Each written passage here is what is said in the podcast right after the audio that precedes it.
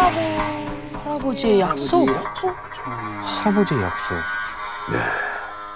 지금으로부터 21년 전, 그러니까 2000년이죠. 2000년. 2000년. 그때 벌어진 이야기입니다. 이 사연의 주인공인 민주 씨의 집에 큰 사건이 벌어지게 됐어요. 아버지가 은행원이었는데 보증을 잘못 쓰셔서 아이고, 아이고, 어마어마한 빚을 떠안게 됩니다. 아휴. 남부러운 것 없던 민주 씨의 집은 그야말로 풍비박산이 나고 말았죠. 남편의 실직에 막막해진 생계 그리고 풍비박산난 집안 매일같이 반복되는 다툼 이 지칠 대로 지친 어머니는 어느 날 시장을 갔다 오겠다고 하고 어. 다시는 돌아오지 않았어요. 애들은 그 바람에 12살 민주 씨와 8살 남동생은 어쩔 수 없이 경기도 성남에 있는 할아버지 댁으로 가게 돼요. 아이고 이뻐라. 배고프지? 그런데 할아버지는 손주들이 왔는데 거실로 나와보지도 않는 거예요. 음. 모르시지. 집안을 두리번 두리번 하면서 둘러보던 민주 씨는 살짝 열린 안방 문 사이로 장롱에 비스듬히 기대 앉아 있는 할아버지를 발견했어요. 그 상태로 TV를 보던 할아버지가 고개를 휙 돌려서 민주 씨와 눈이 마주친 순간 민주 씨는 머리부터 발끝 소름이 쫙 끼치기 시작을 했어요. 무슨 일이죠? 삐뚤어진 왼쪽 눈과 입, 두루루 떨리는 왼쪽 광대와 입술. 2년 전 퉁으로 쓰러져 왼쪽 얼굴이 경련이 온 할아버지의 모습은 아프셨네. 어. 12살짜리 아이가 똑바로 바라보기에는 너무 무서운 모습이었어요. 나 이거 며칠인데 어른 보고 인사도 안 하고 지혜미 닮아서 에이그 집도 나가고 막 이러니까. 예. 그런데 옆에 있는 남동생을 보고는 표정이 180도 달라지면서 할아버지 안녕하세요. 네, 학교에서 1등만 한다면서 네. 어, 지혜미 닮아서 공부는 잘 하는구먼 혜림이가 용돈 좀 주마 감사합니다. 손자를 그토록 원했던 할아버지한테 동생을 향한 애정밖에 존재하지 않았죠. 아, 아들만 좋아하나? 어. 그렇게 불편한 동거가 시작된 지 일주일 정도 됐을 무렵에 웬 반지가 거실 탁자에 놓여 있대요. 음. 진짜 금인가? 그러면서 호기심에 민수 씨가 반지를 집어 들었는데 너 지금 뭐 하는 거야? 반지 훔치려고 그러는 거지? 아니에요. 그냥 보기만 하려고 그런 거예요. 지혜미 닮아서 몹쓸만 하지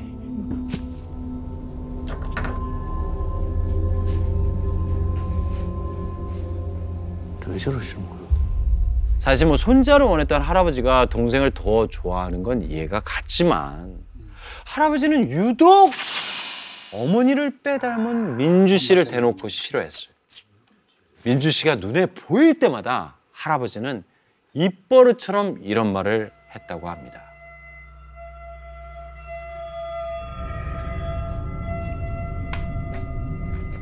에이 자식까지 버리고 집안 다 망갖고 떠난 지혜미만 닮았지 우리 강씨 집안 피는 하나도 안 섞인 것 같아 에이, 에이.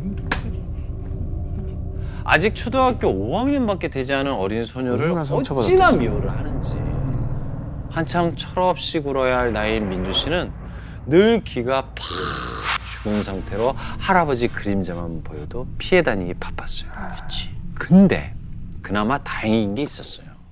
할아버지는 대부분의 시간을 어디서 보낸다 그랬죠? 안방? 안방. 네, 장롱. 장롱 앞에 항상 기대 앉은 채로 열린 방문 틈 사이로 민주 씨를 빤히 바라보곤 뭔가 중얼거리고 있었대요. 여기 여기 세다 이제 거야. 그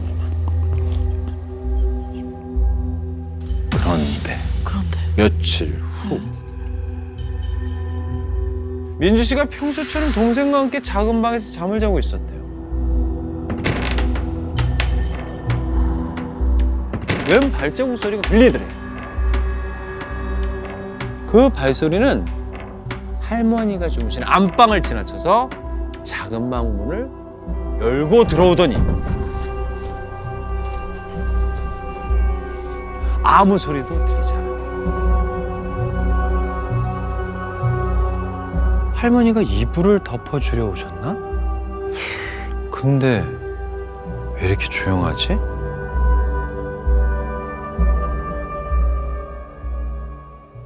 용기를 내서 눈을 슬쩍 뜬 순간 할아버지가 어린 민주 씨 정수리 쪽에 서서 민주 씨를 거꾸로 내려다보고 있는 거예요. 계속 보고 있었네요. 저주하고 있나? 할아버지는 놀란 민주 씨 머리를 갑자기 다정하게 쓰다듬더니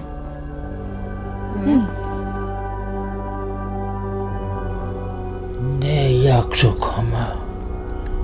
널 꼭 데려간다고. 데려간다고. 처음 느껴보는 할아버지의 다정다감하고 따뜻한 말투 그리고 손길 민주 씨는 그 순간 마음이 사르르 녹듯이 풀어졌대요. 그런데 그때 너까지 집안 말아먹지 않게 널 꼭 데려갈게. 공포에 질린 민주 씨는 숨이 턱 막히는 느낌에 할아버지가 나갈 때까지 아무 말도 못했대요.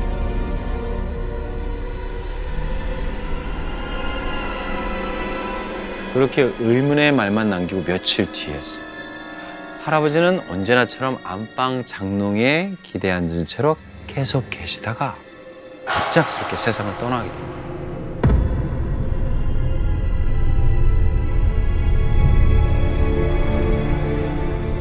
그런데 어느 날 할아버지의 영정 사진을 모셔둔 절에 주지 스님이 직접 찾아왔대요. 네. 너놈이 샘보살. 이거 참 큰일입니다. 무슨 말씀이세요? 저 방에요. 악의 기운이 느껴집니다. 아니 약한 기운이라니요? 장롱 앞에 영가가 하나 붙여 있는데 안 좋은 일이 터지기 전에 속히 조치를 해야 할 것 같습니다. 나무 컨센보사. 어, 뭐야? 큰일이다. 주지 스님이 떠나자마자 할머니는 안방 장롱에 있는 모든 물건 다 뺐어요.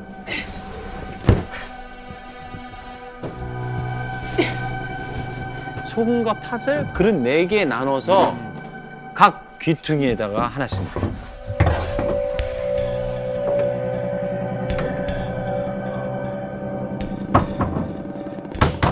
그리고 마지막으로 장롱문 한가운데 정체모를 글자가 쓰인 부적을 딱 붙인 할머니는 민주 씨와 동생에게 단단히 당부해 얘기를 했습니다.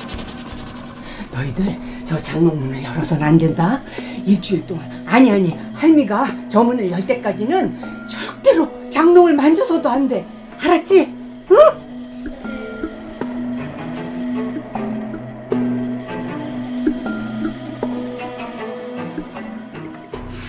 일주일 뒤 그날 저녁 동생하고 일찍 잠에 들었어요.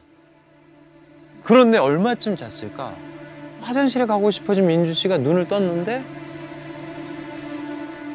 누군가 장롱 앞에 서 있더래요. 어, 뭐야?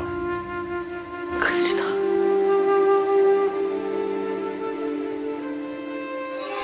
야, 너 거기서 뭐해? 할머니가 장롱에 손대지 말라고 그랬잖아.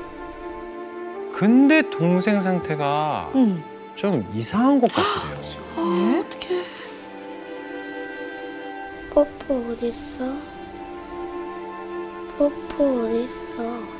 뽀뽀? 뽀뽀란 동생이 가장 평소에 아끼던 애착 인형이에요. 근데 그 밤중에 갑자기 접근이 금지된 장롱문 앞에서 애착 인형을 찾고 있는 동생. 민주 씨가 주변을 둘러보자 동생이 누워있던 자리에 떡하니 그 애착 인형이 누워있는 거예요. 어? 근데 왜 그걸 못왜 봤냐? 찾지? 동생은 제자리에 멀쩡히 있는 인형을 두고 말 그대로 엉뚱한 장롱 앞에서 헤매고 있는 거예요. 계속.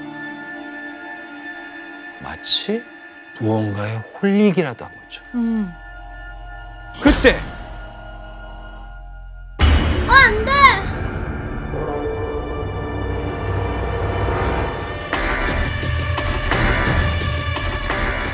말릴 틈도 없이 장롱 문을 냅다 열어젖힌 거예요.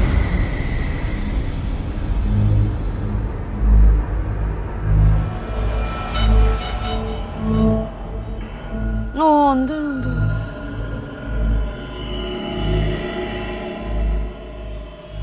동생은 비틀비틀 물러서더니 자리에 있던 인형을 또 안고 금세 잠들어 버렸어요. 어?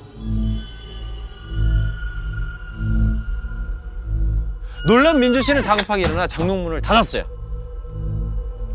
그때부터 민주 씨는 미칠 것 같았어요. 할머니도 안 계시지? 약속은 어겼지? 동생도 잠들어 버렸지? 금방이라도 저 장롱에서 뭔가 나올 것 같은 느낌이 들더라고요.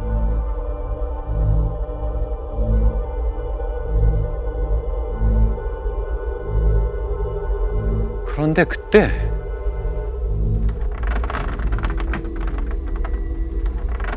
뭐지? 동생이 깼나? 혹시 할머니가?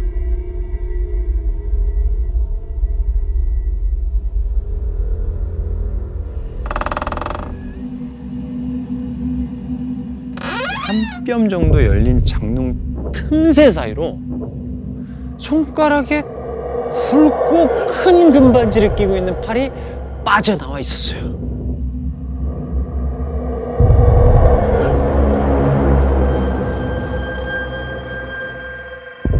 생기라고는 하나도 없이 삐쩍 말라 비틀어진 나무 껍질 같은 그 팔은 장판을 계속 더듬거리며 무언가를 찾고 있었죠.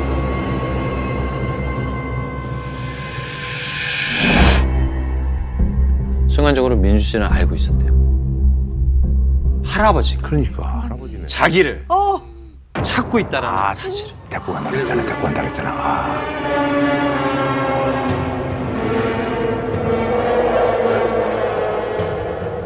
할아버지의 손은 민주 씨의 발 불과 몇 센티미터 앞에서 아슬아슬하게 움직이고 있었어요. 어.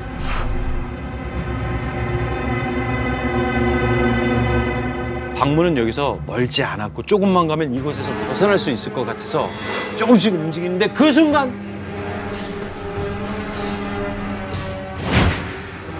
빠른 속도로 민주 씨의 발목을 딱 낚아챘어요. 박민주! 박민주! 박민주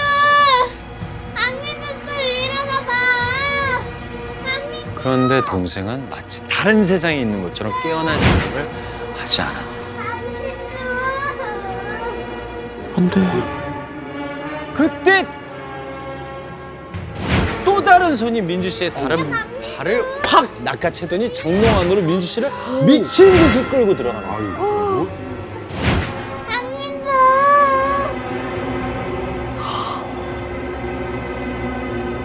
장롱 벽에 상체만 쑥 나와 있는 창백한 얼굴의 할아버지가 민주 씨를 잡아당기면서 웃고 있는.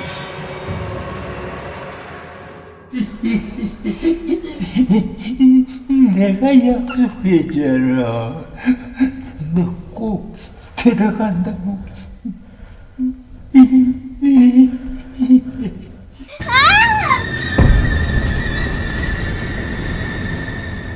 야, 이거 어떻게 된 거야? 다음 날 새벽에 이 장롱문을 열어본 할머니는 그 안에서 기절에 널브러져 있는 민주 씨를 발견하게 돼요. 민주야. 아이고 민주야. 정신 좀 차려봐. 어? 정신 좀 차려.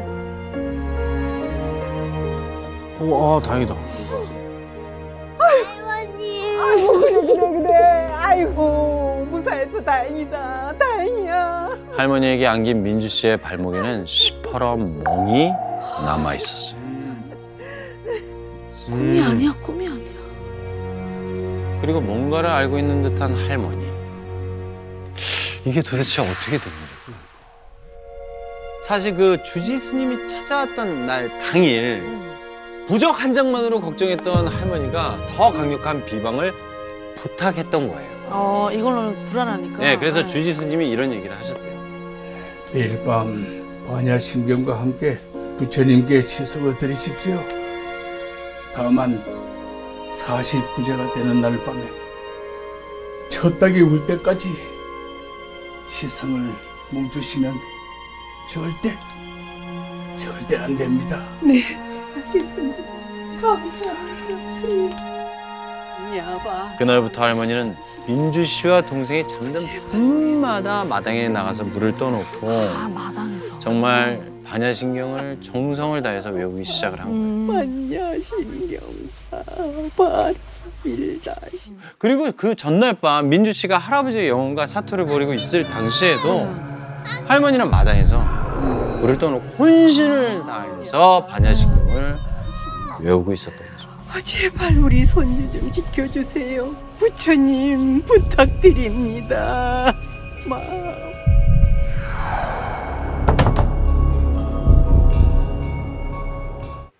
더 많은 이야기는 목요일 밤 MBC 심야 괴담회에서 들을 수 있습니다.